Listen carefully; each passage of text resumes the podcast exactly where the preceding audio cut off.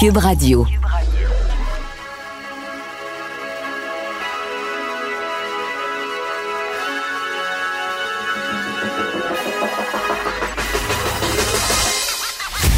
Jonathan Trudeau.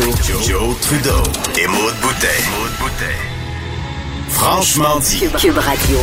Bon lundi, bon début de semaine. Aujourd'hui, on est le 27 avril 2020. Mon nom est Jonathan Trudeau. Bienvenue à Cube Radio. Bienvenue dans Franchement dit. Bon début de semaine, Maude Boutet. Comment ça va? Salut, ça va, toi? Oui, est-ce que tu as profité du, du beau temps, de la belle fin de semaine? Est-ce que tu t'es ressourcé pleinement? Que oui, que oui, que oui, que oui. Samedi, là, c'était le fun. Hey, on mange, je cours dehors. Envoyez donc, j'ai lavé toute ma galerie. Ça a bien été. C'était Bravo. fun. Petit coup de soleil, un petit peu d'en face, juste correct. Ah oui, ah oui, jusque-là? Ouais, Wow. il faisait chaud pour vrai. À un moment donné, il faisait 15 quelques, puis je. C'était chaud. C'était le fun. Bravo, bravo. J'ai adoré. L'expérience. Moi, j'ai fait exactement ce que j'avais dit entre deux, euh, deux interventions Ouais, hein? de, de TV avec euh, le maquillage d'en face puis le télé qui s'accrochait Ouais. après le collet de chemise, euh, sorti le set de patio. correct. Faites travailler les enfants un peu, là. Net- Nettoyer ça, là, le kit de, de patio avec un petit chaudière, de l'eau savonneuse. fais-tu pelleter la neige? Il en reste, je J'ai, j'ai, je J'imagine. n'ai, il en reste, oui. Ouais. Ouais. Mais moi, sur mon terrain, il en reste presque plus, là. C'est comme localiser les endroits où, dans l'hiver, le, le vent pousse, là, dans le coin, mettons, de la clôture, puis Ouais. des haies, il y en, mais tu sais, j'ai encore des voisins, là, je regarde dehors, là. J'ai des voisins qui ont encore des bandes de neige de 3-4 pieds à, à grandeur du terrain. Puis là, hey, ça pelte, ça pelte, Ben ça oui. Ben oui, t'es rendu à- une- Tu le sais que t'es rendu dans ton confinement plus capable d'être l'hiver, puis tu sais plus quoi faire quand tu pelletes la neige. T'as, c'est ça, t'as les voisins qui, chaque année, vont s'adonner à ce drôle de Ah rituel oui, de pelleter la neige. Qui, je- moi, je vais les te dire, il y a autres un- qui jugent, puis qui se disent « Je ferai jamais ça, moi, pelleter ma neige », puis qu'ils le font toute cette année? Non, mais c'est parce qu'il y a une affaire, c'est que quand t'as des enfants, là. Moi, Mhm. le voisin qui pèle sa neige, mais qui l'étend un peu sur le terrain, juste pour défaire le gros bloc, si tu veux, j'ai pas de problème. Mais ceux qui garochent tout ça dans la. Oui, rue, dans la rue. alors que Eh t'as oui. des enfants qui essaient de commencer à faire du vélo Ben ou de la trottinette, puis là, pff, rentrent des, des- des motons de neige. Ouais. Comment là? Pas quand on est dans un quartier avec euh, des jeunes enfants, tu sais. Mon voisin immédiat, hier, il a, il il a fait ça un peu, mais en mettant la neige juste sur le bord de la rue. C'était correct. Ah, c'était pas le grand garochage. Tu sais, il y en a plusieurs, c'est comme. Plus Ah oui, ça va loin, mieux c'est. C'est comme oh, votant hors de. me- Oh oui, ça le goroche. Solide. il goroche. mais euh, mais c'est ça. Et il y en a d'autres, donc, qui, euh, qui, euh, qui s'initient à cette activité-là Ouais. pour passer le temps. Oui. Je pense euh, à Richard, qui est un de voisins rue en arrière, mais qui est le père d'un euh, des collègues, un des collègues, un des coéquipiers de hockey euh, à RAF. Euh, lui, il a décidé qu'il il vargeait son banc de neige à tous les Ah jours. ouais, c'est comme l'échappatoire. Ça fait sortir le méchant. L'autre fois, je l'ai croisé, il dit Ah, il descend-tu le banc de neige? Mieux de pogner les nerfs sur ton banc de neige après d'autres choses. C'est correct. C'est correct. Ah, ah, mais c'est, ah, mais tu regardes, tu vois, là, on, on sourit, mais il reste que je vais faire un lien sérieux, c'est que justement, là, il y en a qui sont pas capables de verger sur un banc de neige plutôt que de verger sur d'autres choses. Et c'est pour ça que le déconfinement prend tout son sens. sais. J'en glissé un mot euh, à Richard, puis euh, moi, le, le fédéral là, qui émet des réserves sur euh, l'immunité collective, l'immunité naturelle, mais qui propose pas d'alternative, je trouve que c'est tellement facile. Puis tantôt, à- Ouais. à Salut Bonjour, je, je donnais l'exemple suivant, une image un peu, euh, un peu idiote, là, mais pour illustrer. Tu sais, il y a trois paliers de gouvernement. Tu as les municipalités, tu as les provinces, tu as le gouvernement fédéral. Si on parle en termes, mettons, de transport, on fait une analogie de transport, là, les municipalités, eux autres, ils se promènent en auto d'un quartier. Les fenêtres descendues, ils entendent tout, ils voient tout, ils regardent tout, les cas particuliers, les gens, la communication est bidirectionnelle, les gens viennent leur parler. Ça, c'est les municipalités. Le gouvernement du Québec, souvent, il est comme dans une espèce de petit Cessna qui vole à basse altitude, tu sais.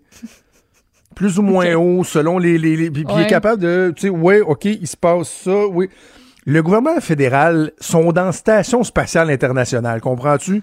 La grosse affaire. sont- ils ont dépassé la stratosphère, sont en haut, puis ils ont une espèce de grosse vue d'ensemble. Puis là, ils calent les shots. Là. Hey, ça, c'est un continent, ça, c'est un océan. ça. Mais ils n'ont pas, de ils ont pas de conscience, de connaissance, de compréhension fine de ce qui se passe sur le terrain.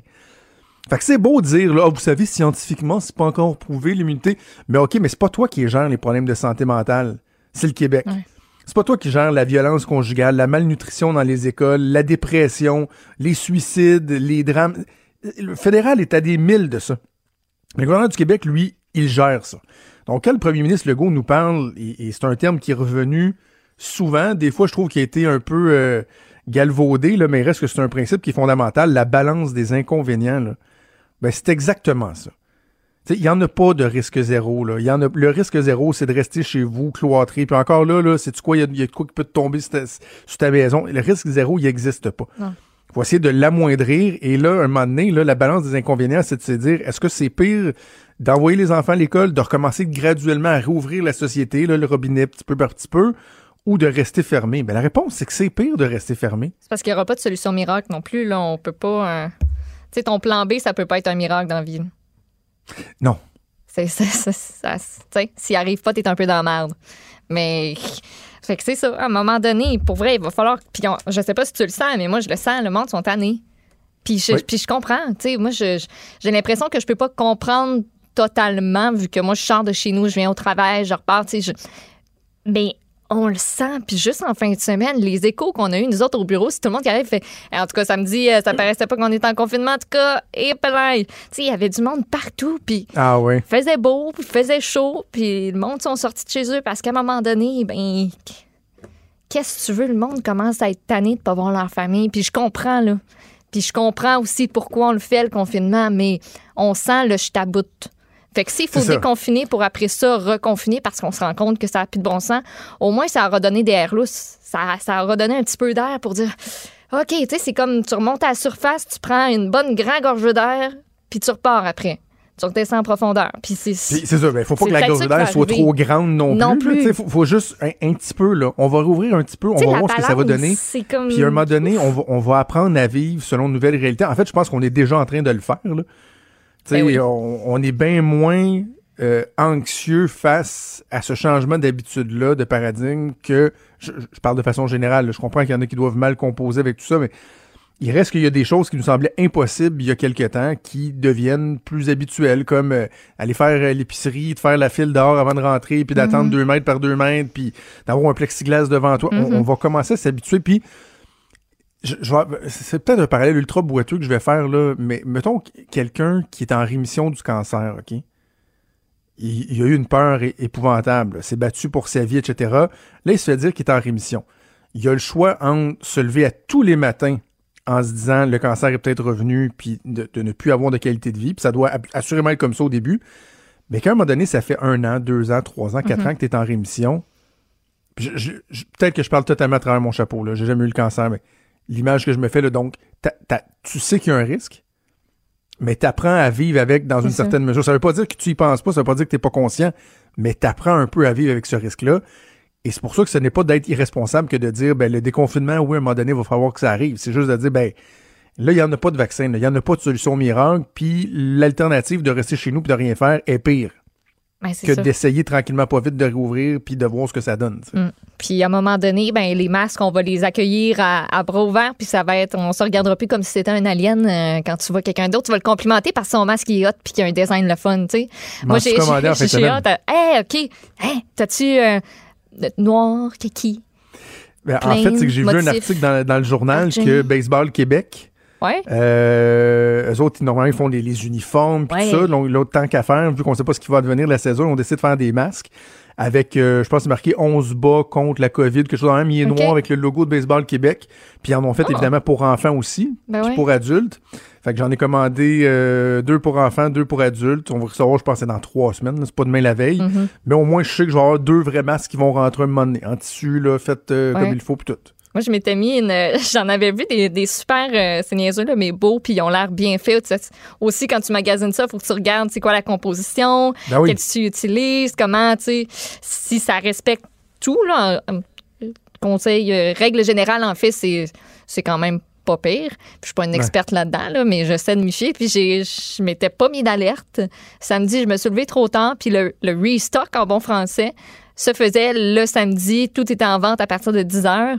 À 11 heures, il y a, il y a Sergent plus, il en avait plus. C'était- terminé. Je sais pas c'était quoi leur stock, mais c'était terminé. Puis, tu sais, c'est sûr, on se magasine avec euh, le prix, puis y est-tu beau, y a-tu l'air bien fait, y a-tu l'air de vouloir me fitter dans la face? Euh, Il y en a avec des glitters. La petite paillette. Ouais, ouais. J'oserais pas. Juste, il faut pas aller en pause parce no- notre invité euh, est déjà en attente, mais juste te dire que hier soir, j'ai ri comme ça faisait longtemps que j'avais pas ri. Là. Quand ma blonde, Oui, a ri vu. juste à m'entendre rire. Là.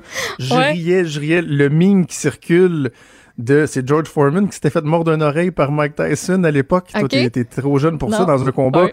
Mike Tyson, il a carrément mangé un bout d'oreille, OK? C'est dans les annales de la boxe, c'était épouvantable. Tout le monde a dit que Mike Tyson était complètement fou. Et là, tu vois, il me semble que c'est Foreman. En tout cas, peu importe, mais l'adversaire de Tyson, c'est un montage, mais qui a un masque, mais qui tient pas parce que Il manque un bout d'oreille. Non, non, non, non, l'autre, il non. montre l'autre, c'est ça, Non, j'avais pas Thanks to you, Mike Tyson. J'avais pas remarqué qu'il manquait un bout d'oreille. Wesh! voilà. Donc, il y a des choses drôles qui circulent malgré tout ça. Ben oui, tout, tout ça pour dire que ça va faire partie d'une nouvelle réalité, les masques, la distanciation. On va s'habituer à ça. Ouais. Et là, le- le- une étape majeure qui va être franchie aujourd'hui avec la présentation du plan de retour à l'école par le gouvernement du Québec. Ça suscite beaucoup de craintes, notamment du côté des syndicats. On va parler avec Sylvain Mallette, le président de la Fédération autonome de l'enseignement. Au retour de la pause, bougez pas. Il est franc et nuancé. Jonathan Trudeau. La politique lui coule dans les veines. Vous écoutez Franchement dit. Donc, c'est cet après-midi que le gouvernement Legault va présenter son plan pour euh, la réouverture euh, des écoles. Je l'ai dit un peu plus tôt, ça suscite évidemment toutes sortes d'interrogations, euh, d'inquiétudes, notamment au niveau du personnel enseignant. On va s'entretenir avec Sylvain Mallette, président de la Fédération autonome de l'enseignement, la FAE. Monsieur Mallette, bonjour. Bonjour, Monsieur Trudeau. Comment ça va aujourd'hui? Ben, ça va bien, euh, dans de, les- étant donné on est en attente là, de, de prendre connaissance du plan euh, euh, de réouverture graduelle des établissements scolaires. Donc, euh, on va apprendre là, le contenu euh, de ce plan-là, comme tout le monde, au même moment. Mais là, en ce moment, à 10h20, Monsieur Mallette, vous savez pas ce que le gouvernement va annoncer? Vous avez pas eu de discussion? On vous a pas télégraphié? Parce que moi, j'ai je parlais avec des sources au gouvernement en fin de semaine qui me disaient là, que M. Roberge parlait à vous et Mme Scalabrini, je je pense à chaque jour pratiquement, là, que c'était quasiment une ouais. petite cérémonie. Puis... Ben, oui, oui, c'est- c'est-à-dire que tous les matins, là, on a un appel téléphonique. J'ai un appel téléphonique avec le ministre. Vendredi euh, euh, dernier, jamais le, le ministre, lorsqu'il m'a parlé, m'a indiqué qu'il déposerait le plan ce lundi, puis m'a encore moins dit le contenu. Et nous, moi, je veux préciser d'entrée de jeu, on n'est pas contre la réouverture graduelle des établissements scolaires. On sait très bien euh, qu'il faut que les écoles ouvrent. Cependant, euh, c'est quand même assez étonnant là, parce que ce sont nous qui sommes les plus nombreux dans les établissements scolaires. C'est nous qui sommes en contact, en lien euh, le plus longtemps dans une journée avec les élèves. Puis on est ceux n'auront pas été euh, consultés. Euh, il y a 14 comités qui ont été mis en place par le ministre. Euh, il a donné des mandats. On siège sur six de ces comités-là. On a un échéancier où le ministre s'attend à ce qu'on lui dépose des recommandations au début du mois de mai, mais il dépose un plan avant même d'avoir reçu les recommandations. Euh, Mais, mais, mais, mais Monsieur Mallette, j'ai une, question bien simple, là, mais vous, vous parlez de quoi chaque jour avec le ministre? Parce que vous Ben, lui parlez, mais en même temps, vous dites que vous avez aucune espèce d'idée. Donc, moi, je me dis juste, est-ce qu'on doit faire une différence entre être consulté, discuter, échanger, puis que le gouvernement, bon, dispose par la suite, euh, et carrément, bon, prendre la décision avec le gouvernement? Là, je comprends que c'est pas vous qui avez pris la décision, mais vous, vous parlez de quoi avec le Ben, ministre si vous parlez pas de- du retour à l'école? Ben, C'est-à-dire que les appels qu'on a avec le ministre, c'est au niveau de la coordination. Est-ce qu'il y a des problèmes euh, qu'on- que- urgents qu'on doit régler? C'est pas par ces appels téléphoniques là. Euh, et puis c'était pas prévu là que les, ces appels téléphoniques servaient à convenir du contenu parce que c'est pas moi seul comme président de la fédération euh, qui a euh, l'autorité, puis deux a l'ensemble des connaissances qui peut permettre à moi seul de définir ce qu'il y aura ou pas dans, dans un plan de réouverture. Euh, donc, euh, je le répète, le ministre a mis en place des comités, il a demandé à des organisations d'aller siéger. On a envoyé des gens sur six des 14 comités.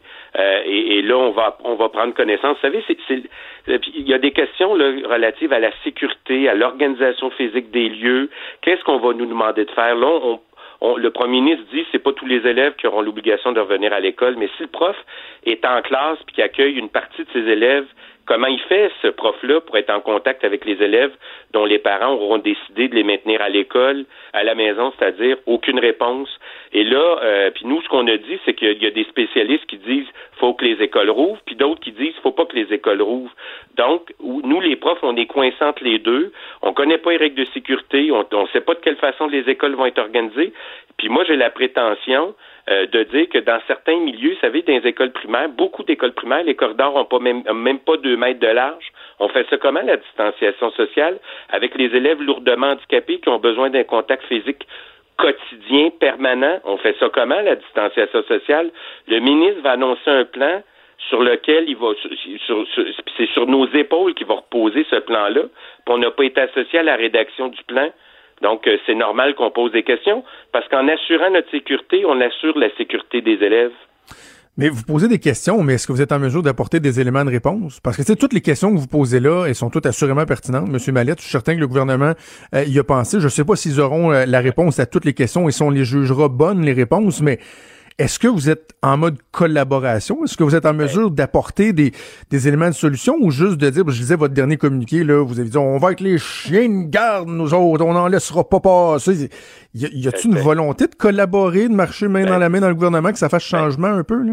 On, on fait ça depuis, ben, d'abord, savez, on fait ça depuis le 13 mars, depuis le moment où les écoles ont été fermées. Moi, je ne me suis jamais euh, privé, empêché de dire que euh, on ne doit pas ajouter de la crise à la crise. Il faut pas contribuer au climat anxiogène. Euh, ça veut dire aussi qu'on contribue, puisqu'on a accepté de participer à des travaux en lien avec toute la question de la formation à distance, la question de, la reprise des activités éducatives, particulièrement pour les populations d'élèves vulnérables. Et on propose donc euh, des, des, des, des, pistes, des solutions, mais encore faut-il que euh, lorsqu'on rédige un plan qui nous concerne, ben, on prenne au moins euh, le temps de nous écouter, de nous réunir. Puis là, on parle pas de trois semaines, de quatre semaines, mais vous savez, comme étant donné qu'il n'y a pas de risque zéro, hein, y a, une, là on comprend là que c'est c'est pas là, c'est pas parce que je t'apprête à attraper un furoncle, c'est une mhm. maladie qui peut conduire au décès il n'y a donc pas de risque zéro, mais parce qu'il n'y a pas de risque zéro, faut faire les choses correctement. Il n'y a rien de pire que d'ouvrir une école puis de se rendre compte trois semaines après que c'est devenu un incubateur à virus. Absolument. Mais, mais, mais est-ce qu'il y a des éléments qui vous permettent de croire, euh, M. Mallette, que le gouvernement, justement, ne sera pas responsable? sais, vos plus grandes craintes, elles sont, euh, elles sont à quel niveau? Parce que là, bon, on n'a pas de confirmation, mais ce qui circule, c'est que ça réouvrirait à partir du 11 mai, sauf la grande région de Montréal, que les autres écoles, ça viendra un peu plus tard. On évoque aussi le fait qu'au secondaire, il y aurait probablement pas de retour en classe. Bon, vos plus grandes craintes, là, elles sont où? Ben, vous savez, euh, c'est lié à la sécurité puis à l'organisation physique des lieux. Parce que si le virus a été capable de partir de Chine pour rentrer dans les CHSLD au Québec, il est capable de rentrer dans les écoles puis d'en sortir. Et parmi nos, membres, hein, il, y a, il, y a, près de 20% qui sont âgés de 55 ans et plus. On le sait que les enfants euh, peuvent porter le virus, mais ne, développent peu la maladie. Mais les élèves, quand ils rentrent en classe, là, sont pas tout seuls dans l'école. Ils côtoient des adultes, donc. Euh, et, et, nous, c'est des questions liées à la sécurité, liées à, à, à l'organisation physique des lieux. On a compris que le premier ministre a décidé de se servir des écoles pour construire l'immunité collective. Mais là, devant ce concept-là, il y a des spécialistes qui disent c'est bon, d'autres qui disent c'est pas bon. Euh, puis je vous dirais, le premier ministre a dit la semaine dernière qu'il s'appuierait sur les recommandations de la direction de la santé publique. Et là, on comprend que la direction de la santé publique, elle, préconise un retour en classe à compter du 18 mai, mais le gouvernement fait le choix du 11 mai. Pourquoi? Qu'est-ce qui le, qu'est-ce qui l'amène le gouvernement à faire ces choix-là, qu'il nous les explique? nous, ben, ben, mais, ouais. Mais, je, Monsieur Mallette, vous avez dit, le, gouvernement dit, bon, euh, il veut euh, favoriser l'immunité collective en passant par les écoles. Ça, je trouve que ça vient un peu avaliser la théorie de la, chair à canon, mais en même temps, il y, a une, partie du discours qu'on occulte ici, là, qui est pour moi fondamentale, et j'imagine que pour les gens, puis je, le, je suis absolument pas cynique quand je le dis ça, quand je, quand je dis ça, j'imagine que les gens que vous représentez ont la même préoccupation, là, la sécurité de ces jeunes-là. Là. On sait plus ce qui se passe avec ah. les jeunes. Il y a, ils sont chez eux, il y en a qui sont victimes de violences euh, parentales, il y en a qui sont euh, mal nourris, euh, et, qui ont aucun encadrement. Il y, a, il y a ça aussi beaucoup qui, de ce que je comprends, vient motiver la réflexion du gouvernement et ça, il me semble, ça va de soi.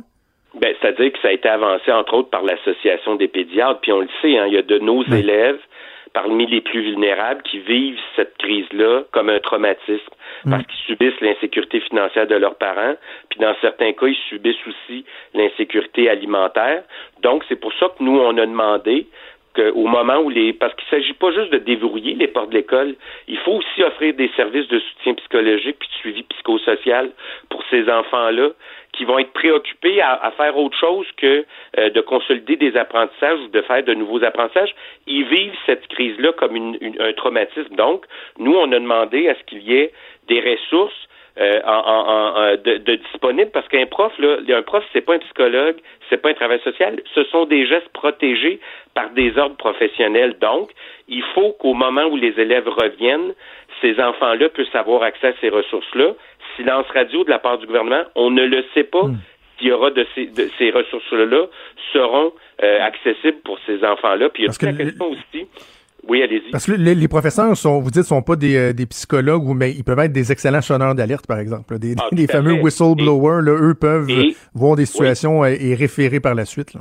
Tout à fait. Dans, le cadre du suivi hebdomadaire que font les profs là, depuis euh, euh, notamment le 2 avril, mais on n'a pas attendu la directive ministérielle du 2 avril, nous, on a clairement dit aux profs, si vous avez le moindre doute, c'est ce qu'on a recommandé aux membres, vous avez le moindre doute en entrant en contact avec les élèves ou les parents qu'il pourrait se passer une situation qui exigerait une intervention euh, d'une autorité, ben n'hésitez pas à le faire savoir à la direction d'établissement parce qu'il n'y a pas de chance à prendre. Mais il faut bien comprendre que la situation elle est inédite. Hein. On n'a jamais de mémoire d'homme et de femme vécu cette situation-là. Faut donc que les choses soient transparentes. C'est pas normal que le gouvernement dépose un plan qui nous concerne, pour lequel on ne connaît pas le fond. On n'est pas au courant de ce qu'il y a dedans. Puis je vous donne un, je vous donne un exemple. Dans, écoutez, la distanciation sociale, je fais quoi dans une classe quand dans ma classe, l'élève n'a qu'à lever le bras pour toucher l'épaule de son collègue de pupitre? Quand dans le transport scolaire, on organise ça comment? Dans les récréations, les heures de dîner, il y a des écoles primaires là, qui comptent 5, 6, 600 élèves, on fait quoi avec ces élèves-là? L'heure du dîner, les déplacements, les récréations. Ça. Vous savez, le ministère de l'Éducation, c'est un paquebot. Ça se vire pas Saint-Dicenne de même, là. C'est plus facile de fermer les écoles que de les réouvrir. Puis je le répète, nous, on n'est pas contre la réouverture des écoles. On le sait que c'est important. Mais il faut que ça se fasse intelligemment. on va avoir ces réponses-là euh, aujourd'hui. Euh, dernière question pour vous, M. Mallette. J'ose croire, j'ose espérer que le gouvernement va dans euh, les règles qui seront indiquées, vont euh, vont libérer de leur tâche, si on veut, les personnes qui ont plus de 60 ans, les personnes qui ont des antécédents, qui sont immunosupprimés ou qui, dans, leur entourage proche, par exemple, ont des personnes qui sont plus à risque. Là, ce serait complètement ridicule de ne pas y aller en ce sens-là. Mais pour ce qui est, par exemple, des enseignants enseignantes qui n'auraient aucune contre-indication autre que les craintes reliées au fait d'aller bon dans un milieu où la COVID peut circuler, euh, est-ce que vous allez leur dire si vous n'avez pas de contre-indication, vous devez effectivement euh, rentrer au boulot à défaut de quoi euh, le lien d'emploi sera rompu ou, le salaire sera plus versé? Ou, ce sera quoi la directive que vous, vous espérez ou vous allez donner? Ben, C'est-à-dire que vous l'avez souligné, hein, il y a de nos membres qui, ont, qui vivent des situations particulières. Euh, nous, l'obligation qu'on a en vertu du code, c'est de veiller à la santé et sécurité des membres qu'on représente. Maintenant, il y a des employeurs hein, qui, qui les, les, on n'est pas des travailleurs autonomes, là, je vais le dire comme ça. On a des liens contractuels. Euh, on est des employés d'une, de, de, de, des, commissions scolaires. Maintenant, on verra les conditions qui auront été prévues, parce que j'imagine que le gouvernement euh, y a pensé aussi. Là, qu'est-ce qu'il fait avec les, les profs qui ont des situations particulières? Euh, puis dans un cas où, par exemple, un prof retourne en classe, mais qui tombe malade euh, parce qu'il attrape la COVID, euh, ça a été transmis. Euh, c'est comment ça fonctionne, c'est quoi le mécanisme qui est prévu pour répondre à ces situations-là? on, constate que les règles de sécurité sont pas soit appliquées ou respectées, qui, qui à qui on parle pour faire état. C'est ça. Mais pour un prof qui n'a pas de contre-indication? Ben, écoutez, si un prof n'a pas de contre-indication, c'est là où je vous dis, on va le voir dans le document qui va être déposé, qui va être présenté aujourd'hui. On ne le sait pas. Moi, l'obligation légale que j'ai, c'est de veiller à la santé et sécurité euh, euh, des membres que je représente. Donc, on, verra les cas. Euh, mais évidemment, on souhaite que ça se produise pas. mais là, pour moi, ça serait hasardeux de vous répondre. J'ai pas eu accès aux documents. OK. Donc les réponses, beaucoup, beaucoup, beaucoup de questions. On verra si euh, les réponses seront aussi nombreuses et si elles seront euh, satisfaisantes. Sylvain Mallette, président de la Fédération. Pardon? Elles doivent, le gouvernement doit euh, transmettre des réponses. Ah oui, non, absolument. autant pour les enseignants que pour les élèves ah, et leurs parents, essayer de, rassurer. On, on, comprend que le défi va être important. Sylvain Mallette, ben, président de la Fédération autonome de l'enseignement, merci beaucoup de nous avoir parlé. Merci, M. Trudeau. Prenez soin de vous. Vous aussi, au revoir. Merci, au revoir. Des débats, des commentaires, des opinions. Ça, c'est franchement dit. Cube Radio. On va jaser politique avec ma collègue Emmanuel Latraverse. Salut Emmanuel. Bonjour. Euh, on vient de voir avec euh, Sylvain Mallette de la FAE le nombre de questions, d'interrogations ou d'inquiétudes reliées au plan de retour en classe.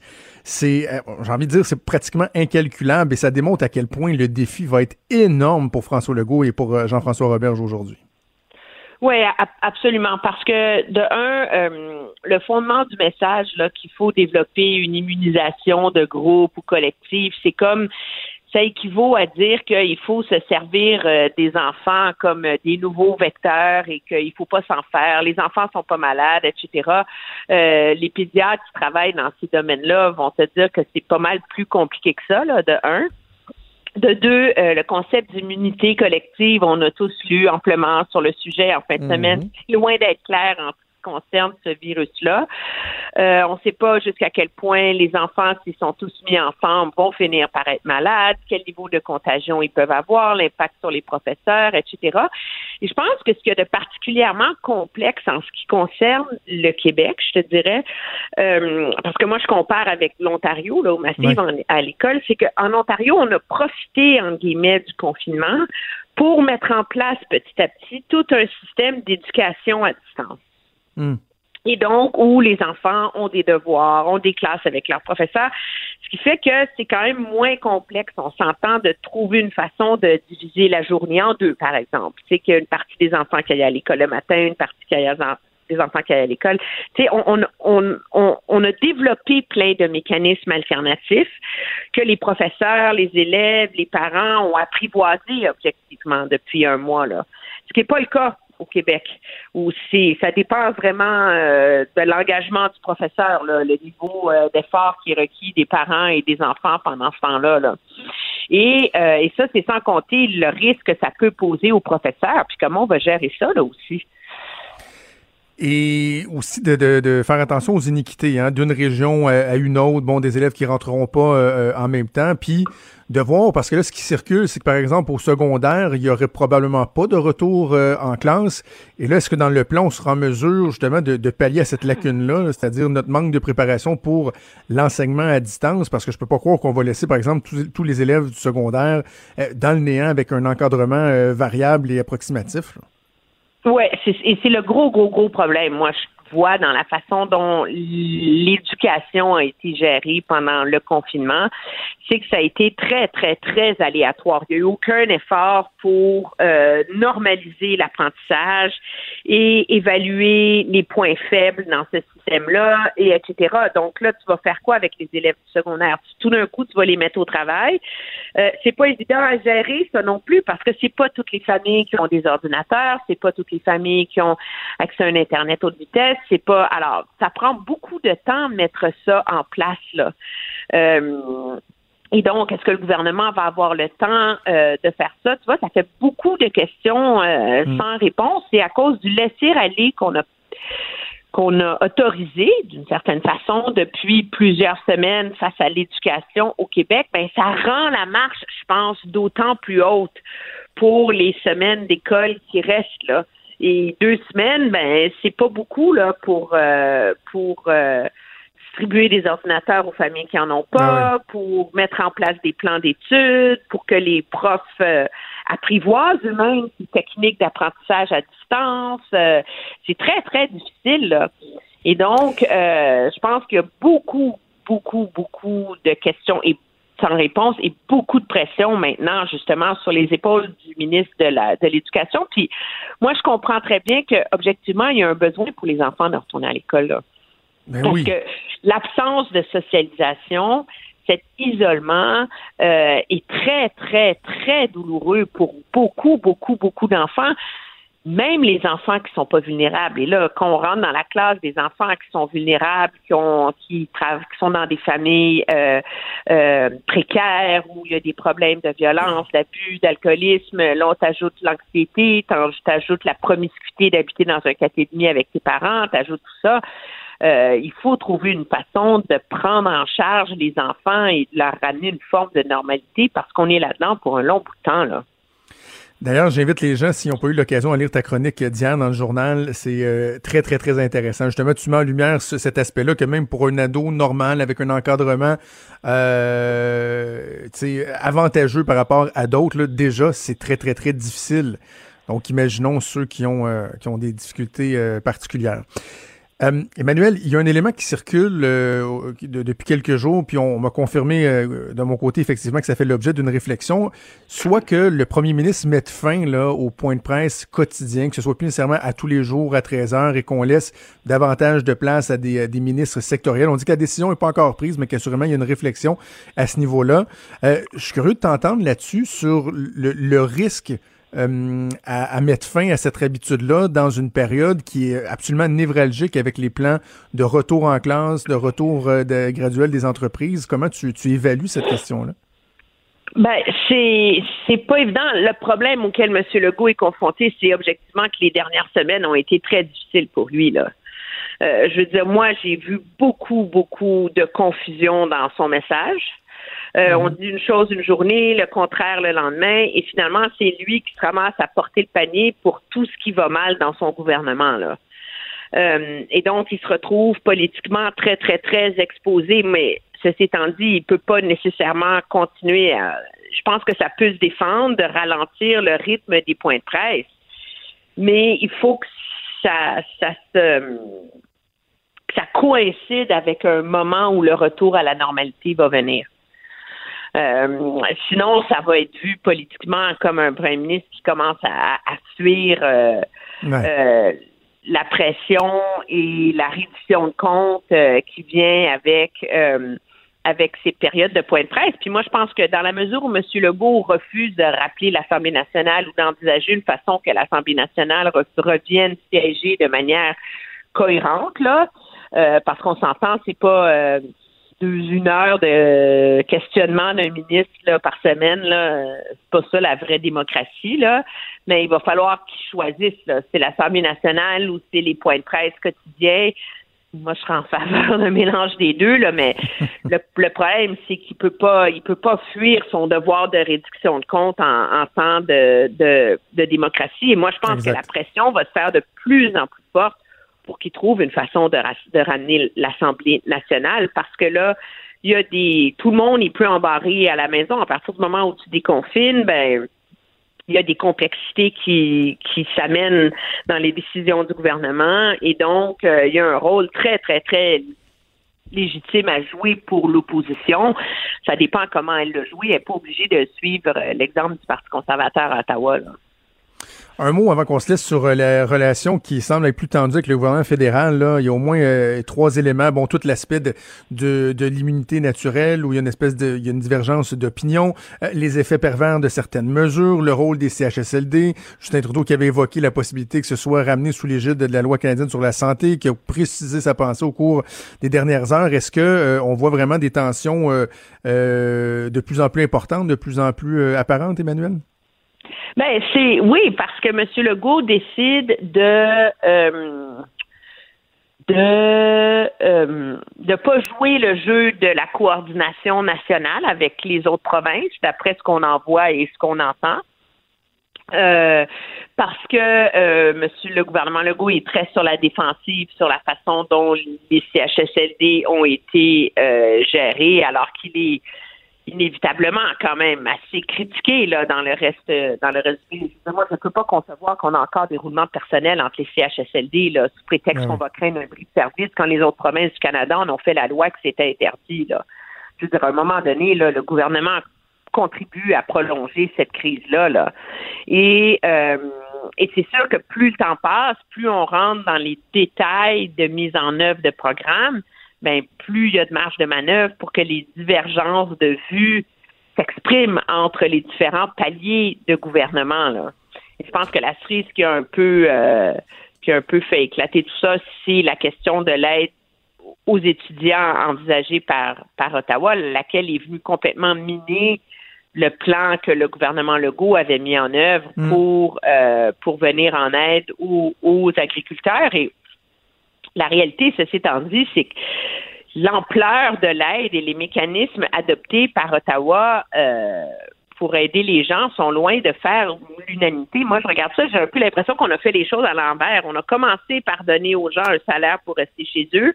Puis après ça, on a essayé de convaincre les entreprises de les rembaucher. Il aurait fallu Mhm. commencer par la subvention salariale et finir par euh, par l'aide d'urgence là. Et c'est ce et c'est ce coût-là sur l'économie qui se fait de plus en plus euh, ressentir et pas seulement au Québec là. Mais, en même temps, euh, je reviens brièvement sur un, truc que je disais au début de l'émission.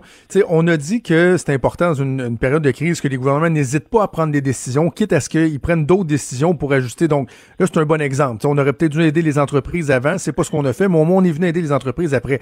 Sauf que ce que je me rends compte de plus en plus, Emmanuel, c'est que c'est facile de bonifier, d'ajouter des mesures, de les rendre encore plus généreuses. Mais quand on se rend compte qu'on a été trop loin et qu'il faudrait peut-être rentrer la pâte à dans le tube, difficile. comme là, et boy, là, on sent qu'il n'y a pas de flexibilité, là.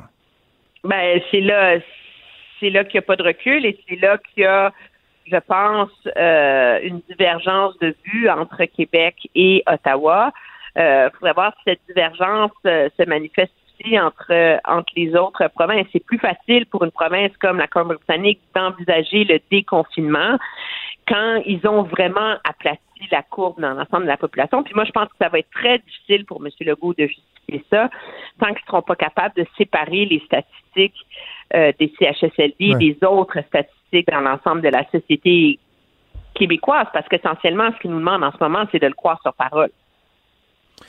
Ça va être une grosse, grosse, grosse semaine euh, au niveau euh, au niveau politique avec euh, la gestion de, de cette crise-là. Et vendredi, on aura l'occasion de revenir sur tout ça ensemble. D'ici là, je te souhaite une excellente semaine.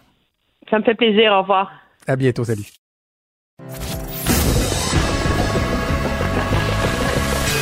Franchement dit. Appelez ou textez au 187 Cube Radio. 1877 827 2346. Évidemment, cette nouvelle-là, en fin de semaine, l'annonce de l'OMS à l'effet que, bon, euh, l'immunité collective, c'était peut-être un concept qui n'était pas, euh, qui était pas encore confirmé, étant donné qu'on ne sait pas si une personne qui a eu la COVID-19 peut le, le, le avoir ou non. Ça met en lumière l'importance, lors du déconfinement, par exemple, de tester, tester davantage. Tous les pays disent que ça va être la clé, tant, tant qu'on n'aura pas de remède euh, ou euh, de vaccin. Il y a bien des questions qui se posent, par exemple, au Québec, jusqu'à quel point nous, on est prêt, par exemple, euh, à aller de l'avant avec euh, des, des tests euh, d'une manière beaucoup plus soutenue. On va en discuter avec euh, la docteure Cécile Tremblay, qui est microbiologiste et infectiologue au CHUM. Docteur Tremblay, bonjour. Bonjour, M. Trudeau. Tout d'abord, je voulais aborder avec vous justement cette question-là là, du concept euh, d'immunité. On a vu euh, en fin de semaine la docteure Tam qui était très, très, très perplexe euh, par rapport à ça, le concept d'immunité naturelle. À, partir de, ce qu'on sait en ce moment sur ce virus-là, je, euh, virus-là, je comprends que c'est un, un virus qui est nouveau, mais vous, vous vous situez où dans, dans ce débat-là, dans ce questionnement-là? Ben, en fait, c'est un, c'est un, un fait. D'habitude, quand on se fait infecter par un virus ou un microbe, on développe une certaine immunité, puis ça peut varier d'un virus à l'autre, une immunité permanente versus une immunité qui dure à peine quelques années. Par contre, ce virus-là, qui est nouveau, on ne sait pas si vraiment euh, les gens qui en sont atteints développent une immunité euh, forte ou une immunité qui va durer longtemps. Euh, on, on sait par des études préliminaires que euh, probablement que les gens développent des anticorps, mais est-ce que ce sont des anticorps protecteurs? Donc, est-ce que ce sont des anticorps qui vont nous protéger si on re- revoit la maladie à nouveau? Et ça, c'est pas connu. Donc, ça se peut que ça, que soit le cas, et on le saura d'ici quelques mois quand on aura fait les études qui mesurent et puis qui qualifient la sorte d'anticorps qu'on développe par rapport à la maladie, mais on ne le sait pas présentement. Alors, partir de la, prémisse qu'on va tous développer une immunité collective là en peu de temps, c'est une idée qui est trop euh, qui ne s'appuie pas présentement sur des bases scientifiques euh, plausibles. Je veux veux pas être alarmiste, mais en même temps, je, veux qu'on soit euh, honnête et, transparent avec les gens. Si effectivement, dans une, dans une, dans un contexte où il n'y a pas de vaccin, il n'y a pas de remède connu, on se rendait compte que euh, il n'y a pas d'immunité, il n'y a pas de protection, même pour les gens qui l'ont, qui l'ont contracté, ce serait vraiment une très mauvaise nouvelle. Ben, ce serait une très mauvaise nouvelle, mais les, les chances sont que probablement qu'il va y avoir une certaine protection. C'est juste qu'on ne sait pas exactement le niveau de la protection et puis combien de temps ça va durer. Mais mhm.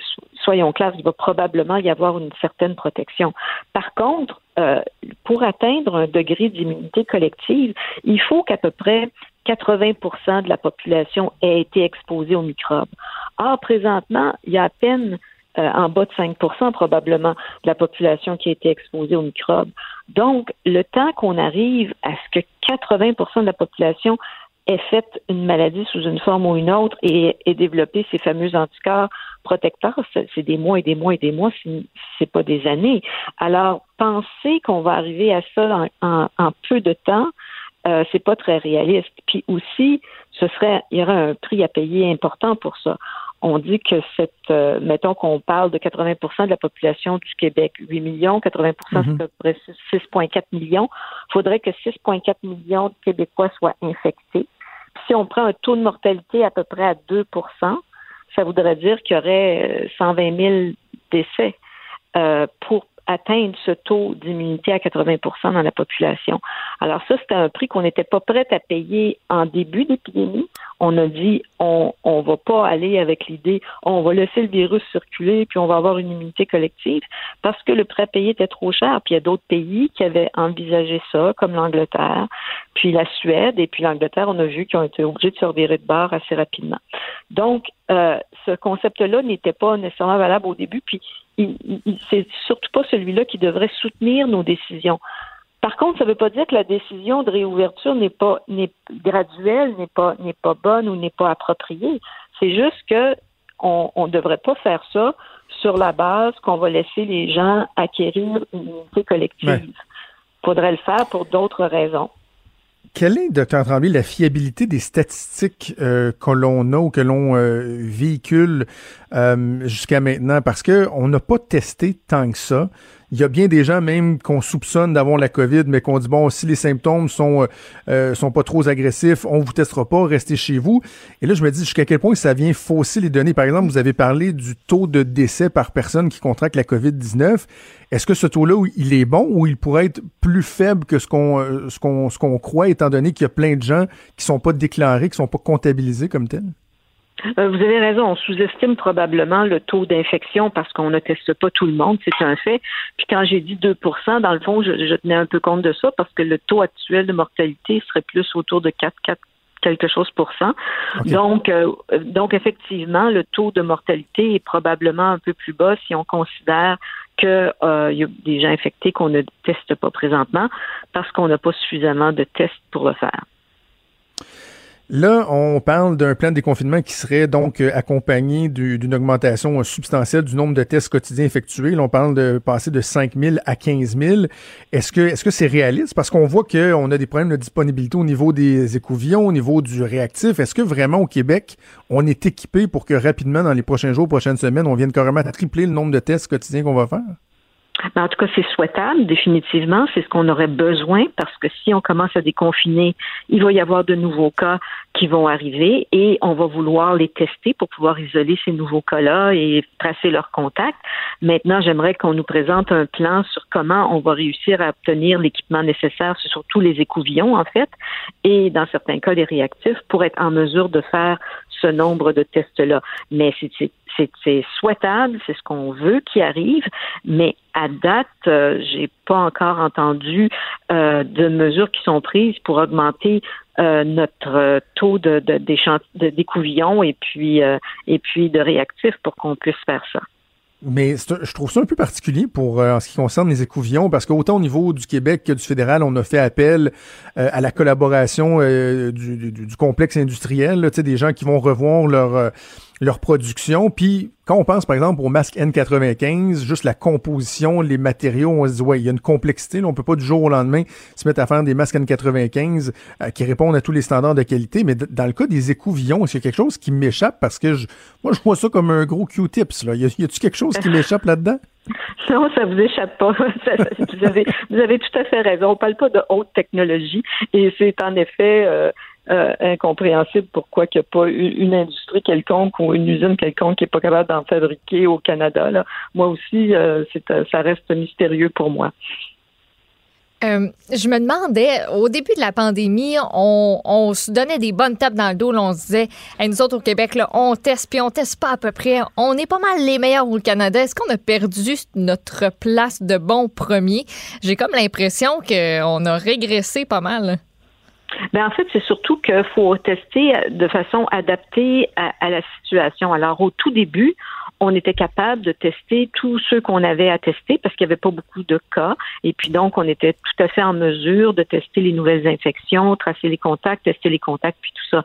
Mais à partir du moment où le nombre de cas a augmenté, euh, et, et, euh, et, que tout le monde rencontre des problèmes d'approvisionnement pour ce que je disais tantôt, là, pour les matériaux de mhm. faire les tests, effectivement, on n'est plus vraiment en mesure de tester tous ceux qui devraient être testés présentement. On ne teste que les cas symptomatiques et on, on se met des lignes très, très précises qu'on n'a pas le droit de faire plus de tests que ça pour ménager euh, les écouvillons puis le matériel. Alors oui, en effet, on a, on a reculé un peu dans notre, dans notre quoi qu'on en fait beaucoup de tests. C'est pas qu'on n'en fait pas beaucoup, mais que le besoin est immense. Eh, j'aimerais juste qu'on prenne un petit pas de recul et qu'on explique aux gens euh, en quoi le, le, fait de tester massivement vient, euh, vient nous aider dans la gestion euh, de la crise de santé publique. Concrètement, pourquoi le fait de tester va, va nous donner un, coup de main? Ben en fait, c'est pour identifier les gens qui sont positifs et puis les, les isoler. À partir du moment où on lève progressivement le confinement, donc, on, ne prend plus pour acquis que tout le monde est négatif ou que tout le monde est positif. Donc, faut être identifié, faut identifier les gens qui sont positifs pour les mettre en isolement eux-mêmes. Alors, c'est pour ça qu'on a besoin de tester largement. Mais en même temps, on sait qu'il y a bien des gens qui sont asymptomatiques euh, et qui vont encore quand même avoir la COVID. Donc de là, j'imagine de tester le plus largement possible parce que j'essaie de, de, mettre à la place des gens qui nous entendent et qui disent ouais mais si je sais qu'une personne est positive, il reste qu'elle était positive, elle a probablement déjà infecté des gens, mais j'imagine le but c'est que la personne ait infecté le moins de gens possible entre le moment où elle l'a contracté, qu'elle est devenue contagieuse et le moment où elle est identifiée comme étant porteuse et qu'elle est isolée. Je pense que c'est un peu là aussi le nerf de la guerre, là, de, diminuer le nombre de personnes que chaque personne atteinte va, va infecter. Exactement. Donc, l'idée, c'est de tester les, les personnes, ceux qui sont positifs, de tester tous les contacts de cette personne-là, les gens qui habitent avec elle, etc. Comme ça, on va détecter les gens qui sont asymptomatiques également. Donc, Cécile Tremblay, vous êtes microbiologiste infectiologue au CHUM. Merci beaucoup. C'était très éclairant et intéressant. Merci d'avoir prêté à nous parler. Merci. Au revoir. Franchement dit. Jonathan Trudeau. Et Maude Boutet. Appelez ou textez au 187 Cube Radio. 1877 827 2346. Cube Radio. Cube Radio.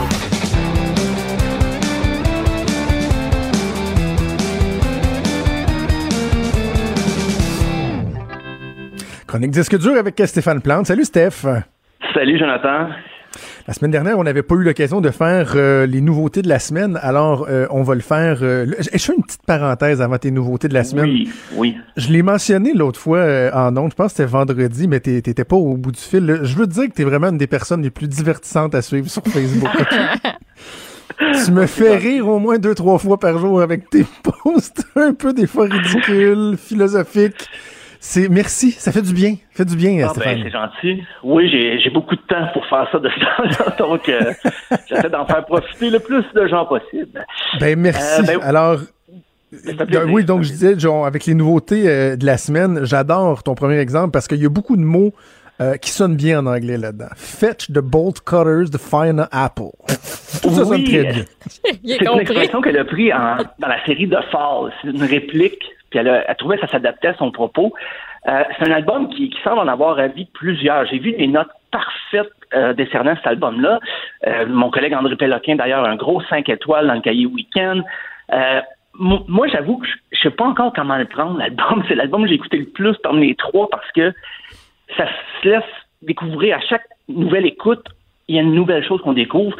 Et c'est très intense dans son interprétation. Ceux qui l'ont connu, Fiona Apple, au début de sa carrière, quand elle faisait du piano-voix, très balade, on est ailleurs. On est vraiment, et dans le propos aussi, euh, elle dénonce des situations de viol, de, de violence faite aux femmes, des, des rapports tortueux à l'ère MeToo. Donc, euh, comme dans la chanson For Her, est très évocatrice à cet égard. Euh, pas de mots cachés, c'est plutôt direct comme approche. Une autre pièce qui va dans ce sens-là, c'est Under the Table. On va écouter un extrait. Me under the table all you want. I won't shut up. I won't shut up. Kick me under the table all you want. I won't shut up. I won't Ah, shut ça- up. on dirait quasiment que ça sonne un enregistrement live, je trouve, euh, Stéphane. Ouais. Ah oui, la prise de son est assez crue. Euh, mais c'est drôle parce que quand ça, ça a commencé, première chanson, j'ai dit Ah ben tiens, ça va être du Fiona Apple comme je la connaissais dans le temps, compagnie au piano. Mais dans la même chanson, ça change d'ambiance. Euh, Puis c'est beaucoup axé sur les percussions. Justement, je parle souvent du piano parce que c'est elle-même une pianiste. Mais les percussions, ça fesse. Euh, Il y a une chanson, mais Drum Set, tu parles d'avortement. C'est pas Jojo dans l'ensemble, mais ses prises de position, ses prises de conscience sont très en phase avec l'époque et son interprétation aussi. là, C'est le message, il passe sans équivoque. Sa poésie est crue, c'est rempli d'images fortes. Mais comme je dis, c'est très axé sur les percussions. là. C'est, c'est de l'anti-Luce du faux, là, qui avait pas de drum sur son dernier album. Fiona Apple, au contraire, elle a comme j'allais dire besoin, mais ça vient servir son propos d'avoir toujours comme ça des percussions très, très variées. Euh, on va écouter justement Heavy Balloon dans ce sens-là un peu. People like us, we play with balloon. We keep it up to keep the devil at bay, but it always falls way too soon. I spread like strawberries. I climb like peas and beans. Hey, c'est tu bien vois, ça, ça, je trouve ça bon. Je trouve On ça très dirait, bon. hein. sais-tu à quoi ça me fait penser? On dirait le Florence and the Machine, mais un peu plus. euh, euh, pas épuré, mais ouais, je sais pas, ça me- le, le vibe. Le vibe, le Oui, oui, feeling. oui. Ça me fait Et penser à ça, on dirait. Ça se limite pas au drum. Il y a même des, euh, des ossements de chiens qui ont été utilisés Pardon? dans le. Oui, elle a utilisé des ossements Hein? de chiens. Ça, c'est un peu pour, bizarre. euh, sur, sur un passage. J'avoue que je- à l'oreille, là, j'ai pas reconnu la, la race de chien que c'était, là, mais c'était. Il est arrivé quoi au pauvre chien? Je, euh, ouais, j'imagine que il n'y a, a pas eu de violence. Je pense qu'il était peut-être déjà mort. Ça serait une autre enquête à mener. Euh, mais c'est Weird. ça, ça, ça s'appréhende de façon. Il faut être- faut l'écouter plusieurs fois. Je dirais, mais c'est ça mérite quand même les discours euh, dithyrambiques. là. C'est les fans de la première heure vont apprécier et euh, je pense même qu'elle va en chercher quelques nouveaux avec la, la- la prise de position. Euh, pour le, le deuxième, euh, deuxième artiste, là j'étais un peu plus dans mes pantoufles, j'avoue, de New Abnormal et de Strokes. Euh, ok, je, je sais que ça fait longtemps un peu qu'il est sorti, là, mais c'est- j'ai du rattrapage à faire. Euh, c'est c'est un album pour les fans qui ont aimé les Strokes là, quand on les voyait comme les sauveurs du rock en 2000. C'est pour ces fans-là. Parce que ceux qui trouvent que le groupe a un petit peu bifurqué avec l'électro par la suite, là, c'est un retour très pop, mais avec des guitares, la distorsion dans la voix. On va écouter justement Brooklyn Bridge to Chorus.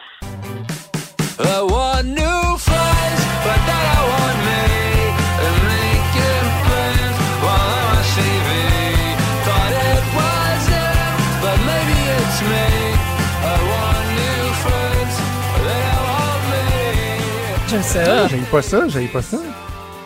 Ouais, il y, en a un peu de clavier. Je dis qu'ils n'ont pas fait de l'électro comme ils ont déjà essayé, là, mais ça c'est jamais feutré. Là. Ça reste très guitare. Et puis, oui, ça me donne le goût de revenir aux premiers albums, d'aller les réécouter, mais pas nécessairement d'oublier cet album-là. On, on peut juste se promener entre les deux. Euh, Il y a encore une petite touche là, de Velvet Underground, Lou Reed, là, dans une espèce de simplicité des arrangements. Mais c'est des mélodies simples efficace. Puis la voix de Julian Casablancas donne le ton, là, cette petite de voix éraillée. Bref, c'est les Strokes qui font du Strokes, mais sans l'autoparodie, sans sombrer dans l'autoparodie puis de se répéter parce que les fans aiment ça. Euh, et je me disais, j'écoutais ça, je me disais, sont cool. Les Strokes, c'est une de leurs grandes qualités, sont restés cool. Ils n'ont pas décidé de suivre une mode, ils n'ont pas fait deux, trois tunes avec un, un featuring de, de rapper, question d'être en nomination Grammy. Non, ils font rester les Strokes. Et ben, justement, on va écouter euh, The Adults Are Talking, un autre extrait qui me ramène au beau jour où je fréquentais le bar Le Saphir sur la rue Saint-Laurent au début des années 2000. On va écouter ça. Wow.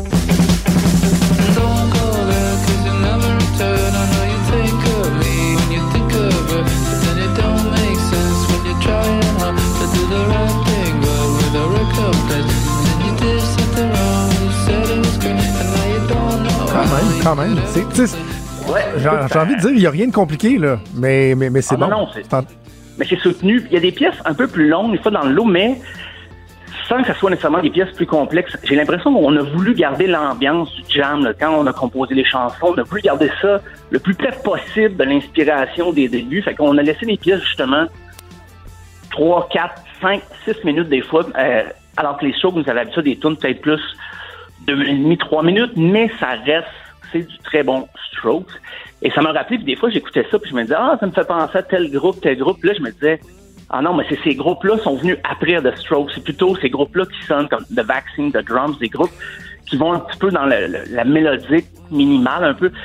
Ben, eux autres, ils ont plus repris The Strokes que l'inverse. En fait, c'était Te souviens- te souviens-tu, Stéphane, du groupe, euh, non, je pense que c'est un groupe canadien, de Wickertons? Oui, oui, oui, oui. Le, la- le premier extrait que tu as fait entendre depuis tantôt, là, j'ai juste, j'ai juste le, les le- Wickertons dans la tête. Ça ressemblait un peu à, à ce, ce- ce- ce bon vieux rock alternatif-là. Oui, oui, oui. Faudrait que je réécoute. euh, j'ai pas de pièce en tête, mais effectivement, ça peut se rapprocher. Euh, mon dernier, euh, dernier artiste, c'est mon artiste québécois euh, que je ne connaissais pas du tout, Bermuda, mais c'est en fait ce projet de, de Dominique Clave-Gagnon. C'est ma surprise funky de la semaine. J'avais jamais entendu parler de Bermuda. C'est- leur premier album, même si c'est un mini-album. Euh, c'est très drôle. On va écouter Beach Body. Beach beach.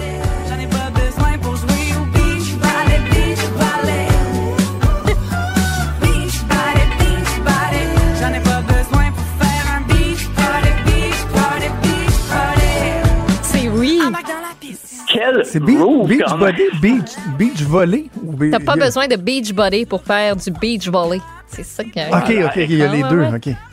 Et ça a été, euh, mon Dieu, quand j'ai découvert le, le Bermuda, je savais même pas si c'était un groupe ou une artiste, mais en fait, ça s'est présenté comme un groupe, mais c'est une personne. Elle s'est faite accompagner en studio par des, des musiciens, mais sérieusement, les, les plus vieux comme moi vont peut-être se rappeler, que ça sonne un peu comme Pied de poule, la comédie musicale de, de Oui. de Marc Drouin à l'époque. C'est très euh, très coquin aussi. C'est pas juste comique, c'est des petites tournures de phrases un peu sensuelles, des allusions coquines. Euh, je dirais pas que c'est un album concept, mais il y a des constantes dans les paroles. là. Le rythme, l'attaque. Euh, c'est sûr que les comparaisons avec Bleu Jean Bleu pourraient revenir, mais je dirais que ça, c'est peut-être plus funk. Euh, Bleu Jean Bleu, des fois, ça va dans l'acoustique, c'est rock, euh, mais là, c'est funk assez constant. Euh, écoute, les, les paroles, vraiment, c'est mourant, mais prochain extrait, d'ailleurs, parle de lui-même. On va écouter Chest. Si tu mets pas en chest, je te laisse. Si tu mets pas en chest, je te laisse. Si tu mets pas en chest, je te laisse. Je descends sur Jacques avec mon bike, mon tronc, mon look pour les Non, laisse ça jouer un peu, laisse ça jouer un peu. J'étais dans mes courbes en allant au parc pour les observer. Rejoins ma chum sur le gazon, à côté de l'homme avec mes jumelles. Je me suis mis vraiment, là, le mix pied de poule, bleu, jeans Hey, bleu, là, cool, là. là-dedans, Ouais. on le sent vraiment, là. Les deux styles, Ah oui. vraiment. Elle s'amuse beaucoup, comme là, elle a une espèce de flow de rap des années 80, là, avant que la barre Ah ouais. mais c'est voulu, c'est intentionnel. Et les musiciens, je veux souligner quand même, euh, Alexandre Lapointe à la base, il y a Maxime Bellavant, Jean-Sébastien Chouinard, Daniel Toin. Euh, Elle est bien entourée, disons. C'est un album qui est, qui est fait avec euh, une certaine expertise. Même si c'est le premier album, ça aurait pu être un petit peu plus euh, sonner comme un démo, mais là, non, c'est très assumé. J'ai hâte de voir pour la suite des choses. C'est assez funky dans l'ensemble, mais j'ai l'impression qu'elle va explorer d'autres avenues. Des fois, c'est rock un peu, mais ça reste la base. C'est vraiment, là, t'écoutes ça, puis tu marches d'une façon décontractée. Non. Moi, j'écoutais Beachbody, je l'ai écouté assez souvent en fin de semaine, et puis euh, ça m'a donné le goût de travailler mon Beachbody. ouais, ouais, moi aussi, il faudrait que je m'y mette. Euh, mais j'ai sûrement d'autres choses à faire d'ici là. Euh, c'est quand même rare, il me semble, qu'on va voir des femmes faire euh, plus dans ce style-là, là, tu sais, un peu humoristique et tout ça. Vraiment, c'est comme plus euh, les gars qui font ça. Je trouve ça, je trouve, c'est le fun, c'est rafraîchissant, ça fait du bien. Ah oui, oui. Oui, t'as as raison, c'est rafraîchissant parce que justement, il y a des, des jokes un peu. Des fois, c'est- limite salé, là. Pas, c'est jamais vulgaire, mais tu sais, tu sais, ça, c'est des. Si tu en chef, je te laisse. Ça, ça m'a fait bien rire. Et puis, c'est comme ça, l'album est vraiment ponctué de ces petites références, euh, on peut dire sexuelles, là, par, par moment, mais mettons, on va dire sensuelles dans l'ensemble. C'est très le fun. euh, pour l'été, l'album a été fait pour la venue du printemps, mais là, finalement, on vit le printemps d'une autre façon cette année. Ça Mais sent la crème solaire, moi, je trouve. là. C'est ça. l'odeur de 15 ou de 30 là, là-dessus. Justement, on va l'écouter plus dans la situation actuelle parce que ça nous permet de rêver aux beaux jours à venir. Donc, Bermuda, Voilà. c'est l'album éponyme. Voilà. Voilà, donc, et les deux autres albums, c'était Fetch the Bolt Cutters de Fiona Apple et The New Abnormal de The Strokes. Merci Stéphane, on se reparle demain. À demain. Salut. Vous écoutez Franchement dit. On est en attente euh, du premier ministre euh, Oui. Justin Trudeau. Je ne sais pas si on aura le temps, mais euh, tu viens de nous parler d'une vidéo assez sympathique qui a été faite sur cette Oui. première expérience qu'on a vécue vendredi de commission parlementaire euh, virtuelle. J'ai Ben écouté oui. ça, j'étais j'étais scotché à mon, Ah ouais, à- à hein? mon téléphone. Ah oui. J'ai trouvé Pour ça. Ça m'a fait rire samedi. C'était parfait. J'ai montré ça à mon chum aussi, puis les deux ont trouvé ça juste parfait parce que tu sais c'est- une première. Puis c'est normal que ce soit pas parfait. Écoute on n'a jamais fait ça puis on s'attendait pas du jour au lendemain à devoir le faire. Donc les euh, différents députés qui prennent la parole et qui sont en direct de chez eux avec un espèce de fond qui est comme ajouté Ben, c'est euh, du chroma c'est c'est vraiment très étrange C'est pas un green, c'est pas un fond vert, là. C'est pas un green screen. c'est- Ça les découpe de manière étrange, en tout cas. Et il y en a beaucoup qui ont eu euh, de la difficulté avec leur micro. Ça semblait être un problème récurrent. Et euh, ben, on va l'entendre ici avec euh, Vincent Marissal. Monsieur euh, le député. C'est bon, m'entendez-vous maintenant? Oui. Oui, Alors, vous aviez, je pense, appuyé sur votre micro. Ça nous indiquait qu'il avait été fermé. Alors, allez-y. C'est possible. Ne touchez à Euh, rien. Faites juste parler, monsieur le député de. Rosemont. Faites juste, faites juste parler. Arrêtez de toucher à quelque chose. Donc, euh, voilà. C'était, mais, mais en même temps, il n'y a pas eu, euh, il y a pas eu beaucoup de pépins. Pour, euh, pour avoir écouté Ouais, euh, pas mal l'entièreté de l'exercice, là, il n'y a pas eu beaucoup de, pépins. Mais juste avant qu'on aille à Justin Trudeau, je te raconte une anecdote là. C'est que après les commissions comme ça virtuelles, il y a aussi eu les points de presse virtuels Oh, où les journalistes, la tribune, on avait un code, on pouvait se brancher. L'expérience avec Pierre Fitzgibbon a été pénible. Là. Ah le ouais, lien hein? coupait à tout bout de champ. Ça revenait, il de- euh, il bougeait comme ça, ça revenait, le journaliste se reposait sa question. Il- ça a duré 20 minutes, mais c'était tout sauf fluide. Fait que c'est pour ça que quand je compare les deux, je trouve la conférence euh, ça va s'améliorer. parlementaires ont été euh, pas pires pantoute. Alors voilà, on va, on va aller voir la performance de son côté de Justin Trudeau qui est en point de presse. Pour accéder à cette subvention de 75 pour le salaire de vos employés, rendez-vous en ligne au canada.ca sur le portail. Que vous soyez euh, un organisme de bienfaisance qui emploie 200 personnes ou encore une entreprise en démarrage qui en emploie 20, vous serez admissible jusqu'à 847 dollars par semaine par employé et attendez-vous à cet argent bientôt. L'Agence du revenu euh, a réalisé un partenariat avec euh, des institutions financières pour s'assurer d'un dépôt direct très rapidement. Et les premiers paiements devraient arriver d'ici le 7 mai. Pour les organisations comme Focus on Nature, qui euh, m'ont envoyé une lettre euh, la semaine dernière, c'est important. Parce qu'en raison de la COVID-19, ces organismes de bienfaisance, euh, celui-ci en particulier de Guelph, aurait dû mettre à pied l'ensemble de ses employés. Mais en raison de la subvention salariale, eh bien, cette organisation pourra garder ses employés. Et euh, évidemment, il y a plusieurs histoires comme celle-ci. Nous avons lancé euh, une calculatrice pour aider les entreprises à faire leurs calculs. Et depuis ce matin, il y a environ 10 000 euh, entreprises qui ont déjà demandé la subvention salariale. Ça vous donne une idée du nombre d'entreprises que, cette, euh, que ce programme va aider. À travers le pays, ça va permettre à des entreprises et des employés de rester connectés. Et ça donne aux gens la certitude qu'ils auront un emploi pour les semaines et les mois suivants pour soutenir leur famille. Cela veut dire que les employeurs n'auront pas seulement de l'aide maintenant pour traverser la crise, mais ils seront en mesure de rebondir euh, une fois que les choses iront mieux. Nous savons tous qu'il y a des gyms, euh, des entreprises, des restaurants, des petits commerces qui éprouvent des difficultés. Et plus important encore, nous savons qu'il y a des gens qui travaillent dans ces endroits. Ces gens-là méritent un coup de pouce et voilà pourquoi nous avons présenté la subvention salariale. Les employeurs peuvent déposer une demande en ligne pour recevoir la subvention salariale d'urgence sur le site de l'Agence du revenu.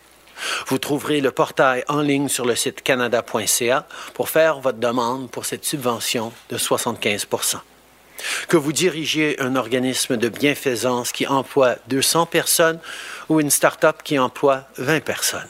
Vous pourriez recevoir jusqu'à 847 dollars par employé par semaine. Et c'est de l'argent que vous allez recevoir bientôt.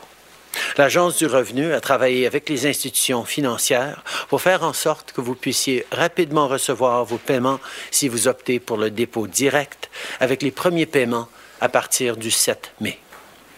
Depuis 6 heures ce matin, près de 10 000 entreprises avaient déjà présenté une demande.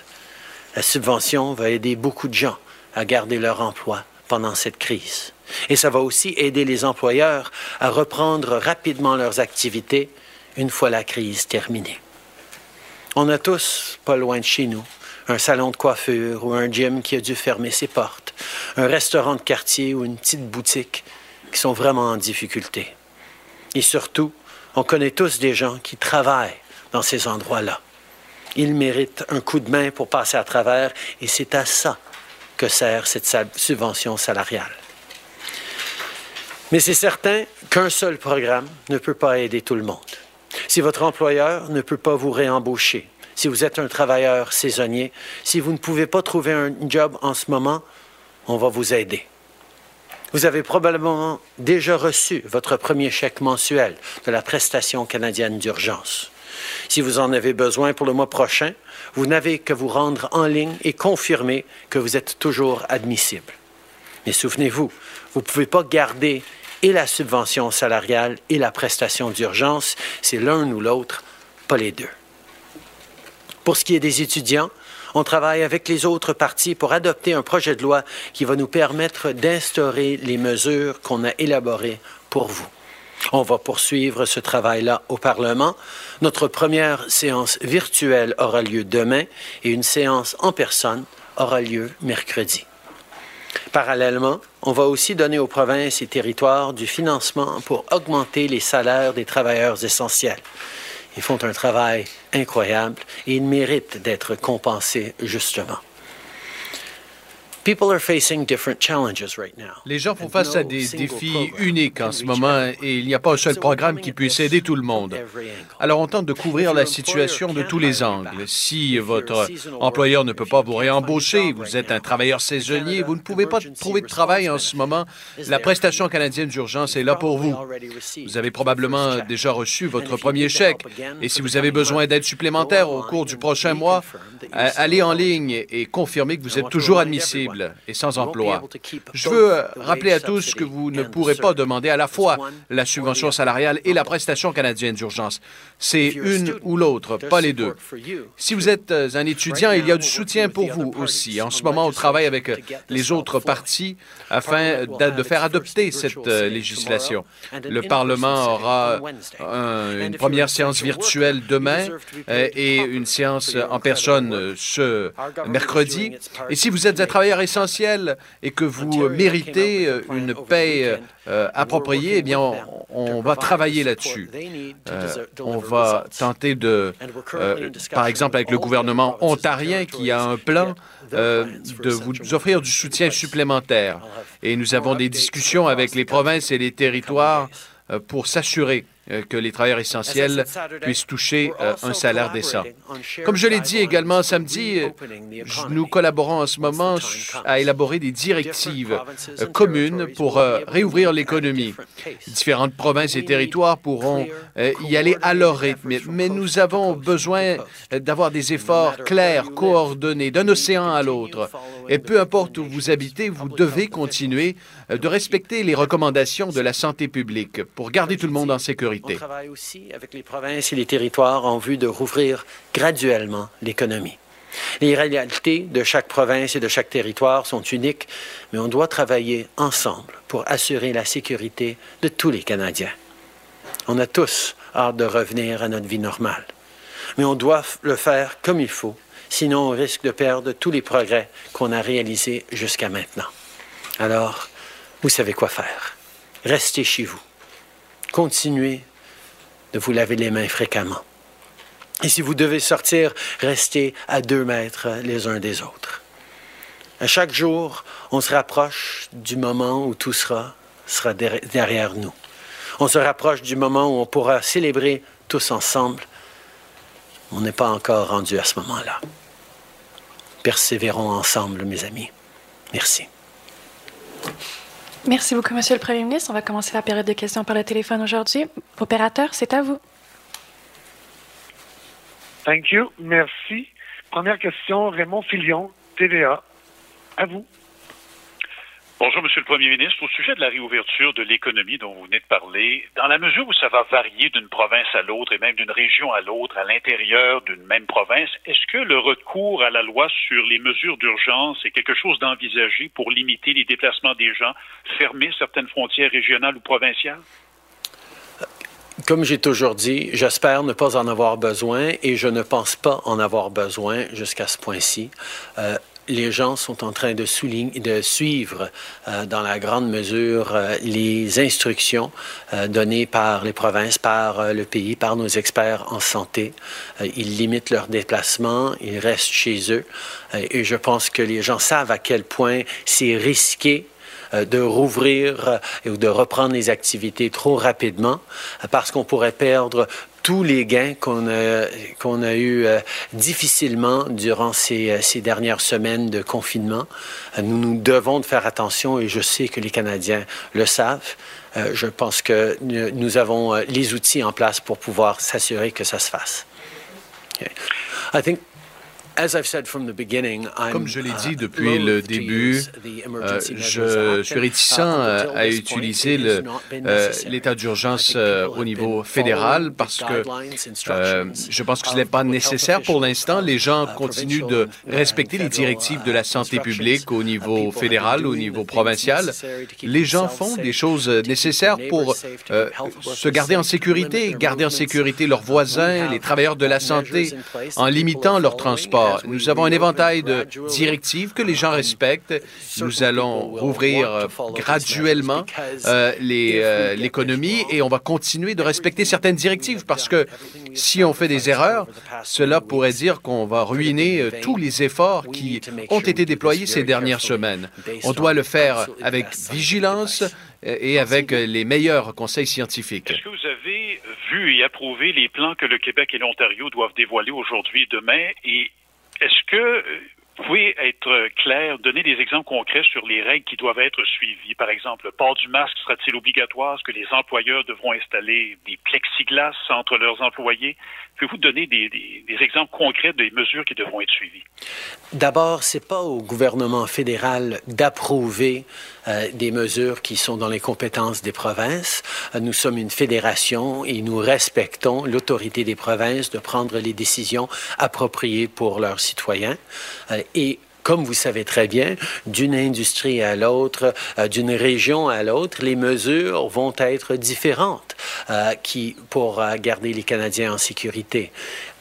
Nous, ce qu'on est en train d'élaborer en partenariat avec les provinces, c'est euh, des principes de base, des éléments comme euh, vous devez vous assurer qu'on a euh, assez de capacité de dépistage pour rouvrir l'économie. Vous devez vous assurer qu'il y a des euh, conditions précises pour les différentes industries ou secteurs qui pourraient rouvrir. C'est des principes à suivre, mais les provinces euh, ont euh, le droit et ont l'obligation euh, de mettre de l'avant euh, des éléments précis qui fonctionnent pour eux. Je souhaite la bienvenue aux gens qui se joignent à nous via TVA. Monsieur Trudeau, en conférence de presse, qui a annoncé que sa subvention salariale, eh bien, à partir d'aujourd'hui, les entreprises peuvent, peuvent faire leur demande depuis 6 heures ce matin. Et déjà, euh, à l'heure du début de sa conférence de presse, 10 000 entreprises avaient rempli les formulaires en ligne. Citoyens. Toutes les provinces se trouvent dans des situations uniques et, les situations à l'intérieur même de ces provinces sont parfois uniques. Et j'ai pleinement confiance euh, au euh, gouvernement des provinces et des territoires de prendre les bonnes décisions. Nous travaillons en ce moment avec les provinces sur un éventail de directives et de principes pour euh, outiller les décideurs. Par exemple, vous assurer que vous avez suffisamment de capacité euh, médicale pour faire face à, à l'éclosion euh, ou encore avoir une capacité de test de dépistage suffisante. S'assurer aussi qu'il y a des directives spécifiques pour certaines industries en particulier pour garder les gens en sécurité. Ce n'est pas au gouvernement fédéral de, tout déterminer. Nous avons vraiment confiance envers les provinces qui veulent s'assurer que tout se déroule euh, pour le mieux et que l'on ne se retrouve pas avec euh, une autre vague comme celle que l'on connaît à l'heure actuelle. Merci. Next question, Mia Rabson, the Canadian Press. Line open. Bonjour. Euh, vous avez mentionné que la prestation canadienne d'urgence et la subvention salariale ne peuvent pas être touchées par la même personne. Euh, N'avez-vous pas peur que les travailleurs vont se retrouver coincés entre les deux prestations et devront en rembourser une à un certain moment? La subvention salariale et la prestation canadienne d'urgence ont été annoncées pour soutenir les gens euh, qui ont perdu leur, euh, leur salaire. Quelqu'un qui ne pourrait pas être réembauché avec euh, la subvention salariale, eh bien, la prestation canadienne d'urgence est là pour donner 500 dollars par semaine, 2000 dollars par mois pour qu'ils puissent payer leur épicerie et traverser ces moments difficiles alors qu'ils n'ont pas de revenus d'emploi. On a aussi réalisé euh, qu'il y a euh, une chose très importante pour euh, redémarrer notre activité économique à son plein potentiel le plus rapidement possible, que les gens devraient rester à leur emploi, devraient rester connectés avec un lien d'emploi avec leur employeur. Et voilà pourquoi nous facilitons cela avec une subvention salariale jusqu'à euh, 75% jusqu'à 847 dollars par semaine par employé, qui va aller à travers l'employeur et les gens vont pouvoir rester en emploi, connectés avec leur emploi et avoir confiance qu'ils seront en situation d'emploi lorsque nous serons en mesure de rebondir. Euh, il s'agit de deux différentes mesures qui ciblent, euh, qui ont une cible commune, s'assurer que les familles, les travailleurs traversent cette crise euh, en, en se gardant en sécurité et s'assurer aussi que notre économie revienne assez fortement. Mais c'est une prestation ou l'autre. En raison de, des inquiétudes et du système de demande, il est possible que quelqu'un reçoive à la fois la prestation canadienne d'urgence et la subvention salariale. Euh, Dans le cas échéant, ils devront éventuellement, au cours des prochains mois, repayer l'une de ces prestations. Alors, les gens devraient garder ça en tête. Si vous recevez les deux chèques, peut-être en garder un de côté et vous serez en mesure de le rembourser éventuellement et vous euh, ne ferez pas face euh, à, à un, un problème au cours des prochains mois. On veut le faire donc rapidement et, de manière euh, euh, efficace, et ça a été notre priorité à travers tout le processus. C'est ce que nous avons fait, et on verra les prochaines étapes euh, à mesure que la situation évolue. Nous avions créé deux programmes pour aider euh, ceux qui ont perdu un chèque de paie. D'abord, la prestation canadienne universelle euh, qui donne euh, jusqu'à 2000 dollars, qui donne 2000 dollars par mois pour ceux qui ont perdu leur emploi. Donc, euh, le premier ministre Trudeau qui poursuit euh, son point de presse. Pas d'annonce comme telle euh, aujourd'hui de nouveaux programmes. Ah, je le sais, vous êtes déçus, mais Ah, soyez patients, ça va venir. là. Il y en a d'autres qui s'en viennent, notamment pour euh, les, les grandes entreprises. Mais aujourd'hui, dans le fond, euh, l'essentiel du message du premier ministre, c'est de dire que la fameuse subvention salariale, oui, oui, il fait longtemps qu'on en parle, mais enfin, depuis 6 heures ce matin, les entreprises peuvent appliquer déjà 10 000 entreprises qui ont fait une demande. On dit que le traitement sera assez rapide, mais c'est quand même, ça va aller au 7 mai à peu près. C'est très, très, très, très, très, très long. Euh, le premier ministre qui a parlé des efforts coordonnés là, pour euh, la réouverture. Moi, j'aime bien le fait que dans euh, les questions-réponses, il rappelle que les les, euh, les provinces sont indépendantes en la matière. C'est pas vrai que c'est le fédéral qui va venir s'en occuper. Mais en même temps, eux, eux, ils veulent faire un peu de la coordination. Je- on me donnait un exemple en fin de semaine, euh, une source au cabinet de, de- de Justin Trudeau qui me disait, par exemple, il y a une province dans l'Ouest qui, elle, a peu de cas et que l'État américain, de l'autre côté de la frontière, a pas beaucoup de cas non plus. Fait que cette province-là, semble-t-il, dit, ben, nous, on veut réouvrir la frontière entre notre province et l'État, puis on, on va négocier ça avec euh, notre État voisin. OK. Le fédéral dit non, non, c'est pas vrai. On commencera pas à un peu comme un fromage gruyère à faire des trous dans la frontière, puis que là, ça devienne des endroits où le monde peut passer. Donc Ah ouais. là-dessus, je comprends que le fédéral peut avoir des responsabilités, transport des marchandises, etc. Mais il reste que ce sont les provinces qui vont décider euh, à quel rythme et comment on va procéder à la, la réouverture, si on veut, de, de l'économie. Et D'ailleurs, je vous rappelle que ça va commencer aujourd'hui pour le gouvernement du Québec avec la présentation du plan en ce qui concerne l'éducation cet après-midi, après le point de presse quotidien du euh, premier ministre. Et demain, ce sera pour euh, la réouverture des entreprises. Alors voilà, on fait une pause, on revient, bougez pas. Il est franc et nuancé. Jonathan Trudeau. La politique lui coule dans les veines. Vous écoutez Franchement dit. Au début du mois d'avril, le bureau d'enquête euh, du, du journal, le bureau d'enquête de Québécois, avait surpris bien des gens hein, en nous apprenant que la Sûreté du Québec est en train d'évaluer la possibilité d'avoir recours à la géolocalisation pour s'assurer que les personnes respectent les directives de, confinement. Ça avait été par après confirmé par le premier ministre qu'effectivement la Sûreté du Québec travaillait là-dessus. Là, notre bureau d'enquête va plus loin, en apprend davantage sur des méthodes qui seraient à l'étude, qui seraient envisagées pour s'assurer donc euh, d'a- d'avoir un meilleur contrôle sur la géolocalisation. Et là, c'est le ministère de la Santé même qui mènerait ça, des propositions qui ont été retenues, qui impliquent différentes technologies. On va en parler avec Jean-Louis Fortin, qui est directeur du bureau d'enquête de Québécois. Salut Jean-Louis. Salut Jonathan. Donc, je le disais en résumé, bon, la Sûreté du Québec euh, euh, avait évoqué cette possibilité-là pour, à brève échéance, qu'on soit capable de s'assurer que, par exemple, les snowbirds qui revenaient de la Floride soient vraiment en confinement. Mais là, on parle de technologies euh, très, très larges qui pourraient euh, être euh, faire partie de notre quotidien là, pour un bon moment et, et- et de façon globale.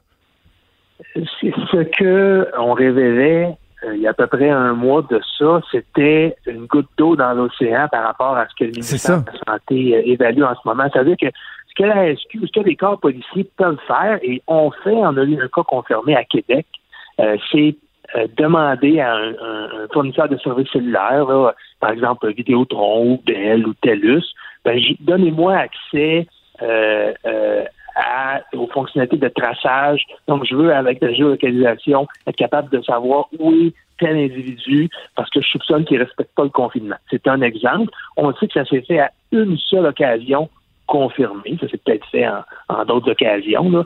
mais c'est vraiment de façon très, très, très ciblée. Ça, c'est ce qu'on révélait début avril. Là, cette fois-ci, on se rend compte que le ministère de la Santé euh, a des plans pour essentiellement surveiller ou géolocaliser tout le monde. Euh, et là, il ne faut pas partir en peur. là. Jonathan, je pense pas que euh, c'est demain matin que tous les Québécois vont être suivis à la trace avec un GPS, euh, avec un, un Big Brother au gouvernement qui peut Ben savoir où toi et moi on se déplace. Là. C'est pas de ça dont il s'agit. Mais il s'agit de d'implanter des outils de surveillance de masse. Donc, presque tout le monde est concerné, parce qu'on sait que presque tout le monde a un téléphone intelligent maintenant. On se promène avec ça. Euh, Il y a à peu près juste ma mère qui en a pas. Et euh, à, à partir des téléphones intelligents, il y a plusieurs technologies qui existent, certaines très, très, très intrusives pour la vie privée, d'autres un, un peu moins, qui ont été explorées avec succès. Donc, ce que j'ai appris, c'est que le gouvernement euh, a réalisé une étude assez exhaustive. Il y a c'est un document d'une vingtaine de pages, un bulletin de veille interne sur la géolocalisation euh, en temps de pandémie qui a été produit. C'est super intéressant comme synthèse parce que on part, euh, c'est soit des pays asiatiques, hein, donc la, Corée du Sud, la Chine, qui ont réussi, surtout la Corée du Sud, c'est assez impressionnant, à contrôler euh, euh, euh, la pandémie avec une surveillance. Là, écoute, je pense qu'au Québec, ce ne serait pas socialement acceptable de faire ça. En Corée du Sud, par exemple, là, il y a un site web où tout le monde peut aller. Et là, tu peux littéralement voir où se promènent les porteurs de la COVID. Donc, quand Ah, tu ouais. es diagnostiqué positif, le gouvernement t'oblige à euh, installer sur ton téléphone euh, un petit dispositif qui te géolocalise. Et ensuite, quand tu te promènes dans la rue, les gens peuvent savoir, oh, oh, attention, il y a quelqu'un qui s'en vient, que je vais croiser, qui est positif. Et là, il y a différents codes de couleur. Si tu as été diagnostiqué dans les 24 dernières heures, tu un point rouge sur la carte. Euh, dans les quatre derniers jours, c'est un point orange. Ça fait neuf jours. Je- Jean-Louis, on, on- on est dans la réalité augmentée. Tu sais, on a Ben souvent voyons. parlé de la réalité augmentée, que tu pourrais te promener quelque part en touriste avec ton téléphone, puis là, tu sais, t'es en mode caméra, ça te donne des informations complémentaires. Là, c'est un peu ça, mais pour dénoncer les Covidiens qui sont devant toi ou à proximité. là. C'est particulier en tabarouette. Là. Ben oui. Puis le site web, ben, il est accessible ici. là. Je l'ai devant moi sur mon ordinateur. là. J'ai la carte de la Corée du Sud, là, puis je peux voir en temps réel là, des petits points. C'est tout plein de petits points rouges, tout de points verts. Il y en a beaucoup moins qu'il y en avait euh, il y a à peu près un mois ou deux en Corée du Sud. Mais Hey, c'est comme Pac-Man. là. Il faut que tu évites les petits, euh, les méchants petits bonhommes, là, pour pas qu'ils t'attrapent, là. C'est la même affaire. écoute, je sais pas, Maud, si dans la rue en Corée gens se promènent en regardant un, œil sur l'application, puis l'autre œil pour voir où est-ce qu'ils s'en vont. Mais, mais- mais ça vous donne une idée de, de jusqu'où on peut aller. Ça, c'est dans le très, très, très intrusif. Je ne pense pas qu'au Québec, on est prêt à adopter des, des technologies comme ça, mais il faut le dire, ça a été étudié par le ministère de la Santé. Ce qui est probablement plus réaliste. Euh, en disant les, les- ce que les experts du gouvernement disent. Puis c'est étonnant, je savais pas que au ministère de la Santé, on avait une, une direction qui s'occupe justement de tout ce qui est la collecte de données et le, le- le- le- toute la scène numérique. Il y a vraiment un groupe de personnes au ministère de la Santé qui se spécialise là-dedans. Donc, ce qui serait, selon moi, plus réaliste, c'est la technologie Bluetooth. Bluetooth, c'est pas compliqué, là.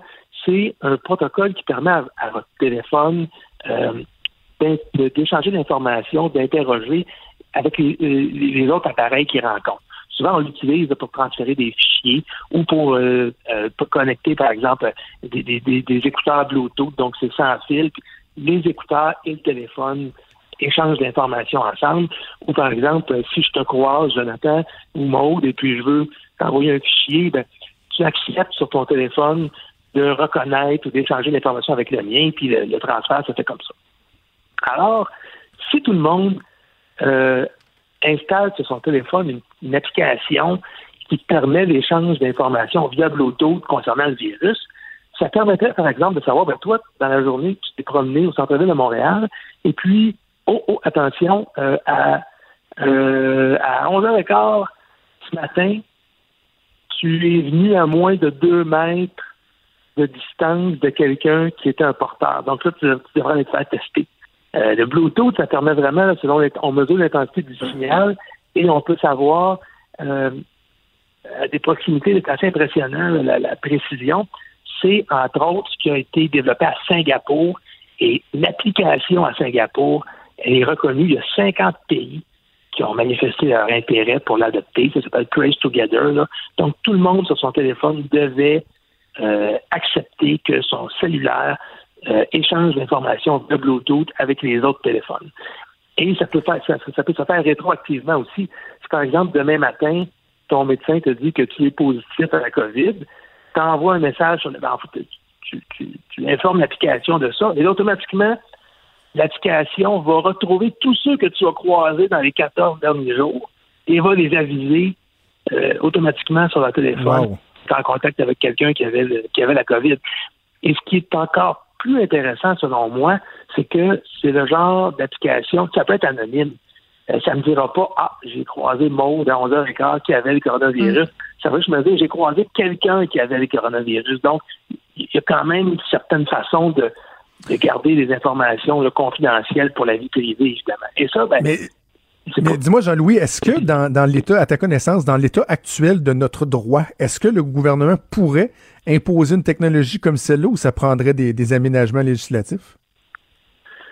C'est une très, très bonne question. Euh, on, on- on voit là dans les documents que j'ai pu consulter que les experts du ministère y pensent, soulèvent déjà des enjeux éthiques, des enjeux légaux, évidemment, parce que c'est sûr que pour que ce genre de technologie-là marche, il faut presque que ça soit obligatoire.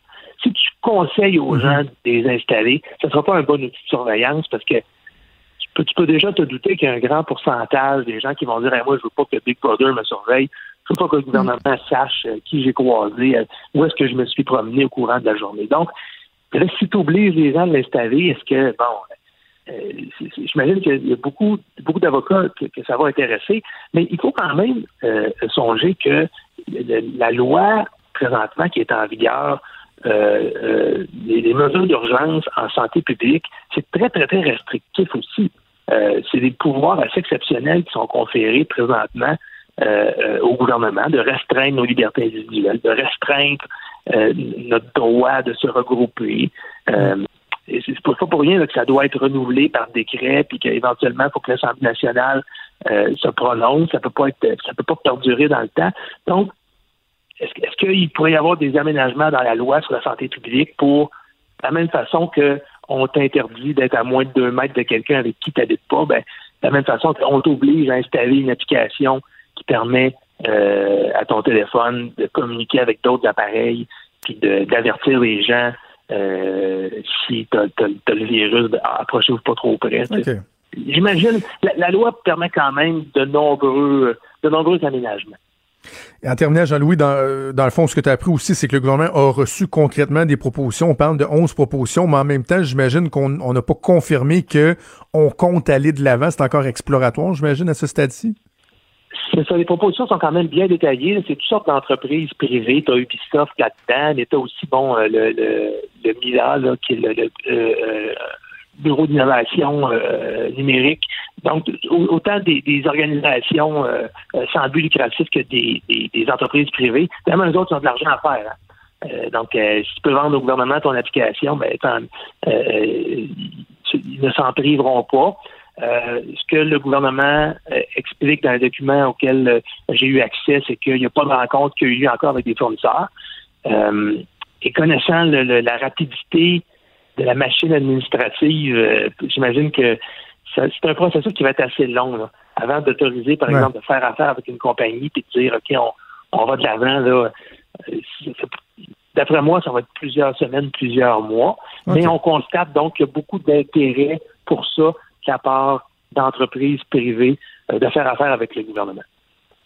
Vraiment intéressant. Ça va faire jaser absolument euh, bien, bien des gens qui sont pas nécessairement du même avis, mais euh, c'est éclairant. Ça fait jaser. Jean-Louis Fortin, directeur du bureau d'enquête euh, de Québécois. Merci beaucoup. C'est toujours un plaisir. Merci, bonne journée. Salut. Je sais pas, Maude, toi, tu, tu tu te situes où dans, euh, dans ce débat-là? euh, Ben, je me dis je- qu'ils doivent- jeune, jeune femme dans la fleur de l'âge que tu es? Ils doivent déjà connaître la grandeur de mes bobettes. Fait que, tu sais, je- pour vrai, ils doivent tellement déjà savoir plein d'affaires que je suis rendue là, là, dérangerait pas.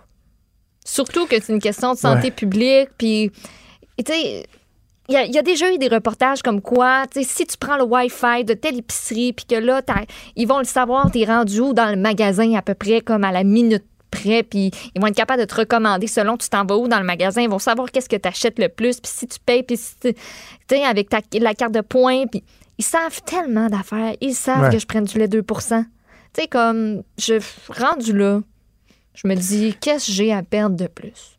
C'est sûr que c'est faut- moi, spécial, pense- là, mais... Ben, c'est ça. Mais il faut que ce soit balisé. Ben oui. Tu sais, je veux dire, faut, faudrait qu'on nous assure, mettons, que ça peut pas, euh, les informations euh, recueillies là pourraient pas de facto être utilisées contre toi pour euh, prouver un crime quelconque ou, tu sais, Ah je sais pas moi, que ta blonde ne peut pas t'engager un détective privé à avoir accès à cette information-là, que ce soit pas un registre pub- public pour prouver une infidélité ou, tu sais, faut pas que ce soit intrusif, mais que pour des raisons de santé publique, on vienne utiliser la géolocalisation de façon euh, anonyme. Tu sais, ce que ce qu'évoquait Jean-Louis, là, juste que, ne serait-ce que pour protéger les autres de toi. Il disait de façon rétroactive, là, Ah ouais. si, mettons, le médecin dit, oui, tu es euh, atteint de la COVID, ça pourrait envoyer un signal aux gens qui t'ont euh, côtoyé de près dans tel, tel, tel De service. faire attention. Hein, moi, Mm. je m'excuse, mais moi, je dis bring it on. Moi aussi, je veux savoir. On va être vigilant, là. Je- on va être vigilant, puis s'il faut, ce sera uniquement pour la durée de la crise. Puis à un moment donné, ce droit-là sera levé, puis on s'assurera, on questionnera. Puis, on- n'est pas dans un pays louche communiste, là, que le gouvernement, après ça, pourrait quand même continuer à utiliser ces technologies- technologies-là à notre insu. On est un pays démocratique, avec des bases de reddition de comptes qui sont, qui sont fort importantes. Et je, je peux pas croire qu'il y aurait des intrusions dans notre vie privée qui seraient pas euh, connues, autorisées. Mais on est-tu les plus forts, Jonathan, au Québec, avec nos trucs informatiques? Sais, la section bordel informatique du journal, là, moi, c'est ça qui me fait le plus peur. Ça, Moi, c'est le bout, c'est le bout qui m'inquiète. Mais Il y a un petit quelque chose. je voulais en parler à Jean-Louis, mais en même temps, j'ai accroché sur le fait qu'il a dit que, tu sais, une des applications dont il parlait existe déjà, puis a déjà été vendue, je sais pas trop, à 50 Ouais. pays ou États, whatever. Donc, si c'est un clé en main, j'ai un petit peu moins d'inquiétude, c'est-à-dire que tu l'achètes, puis c'est instant. Ouais. Mais faut pas, écoute, ils ont Mettons pas été capables de mettre sur on les pied perd, on les perd. un site. Sont partis. Oui. Ouais. Quelqu'un qui les a pris. Hey, c'est pas qui. Ouais, genre la protection de ces données-là. C'est vraiment pessimiste, là, Hmm. mais ben oui. Tu sais, je, je sais pas. J'ai des. Mais je contribue des dignité, hein. Oh, ça web, je C'est même pas nous qui la fait, on l'a confié au privé, puis ça a chié. Fait que. C'est pire. C'est vrai, ouais.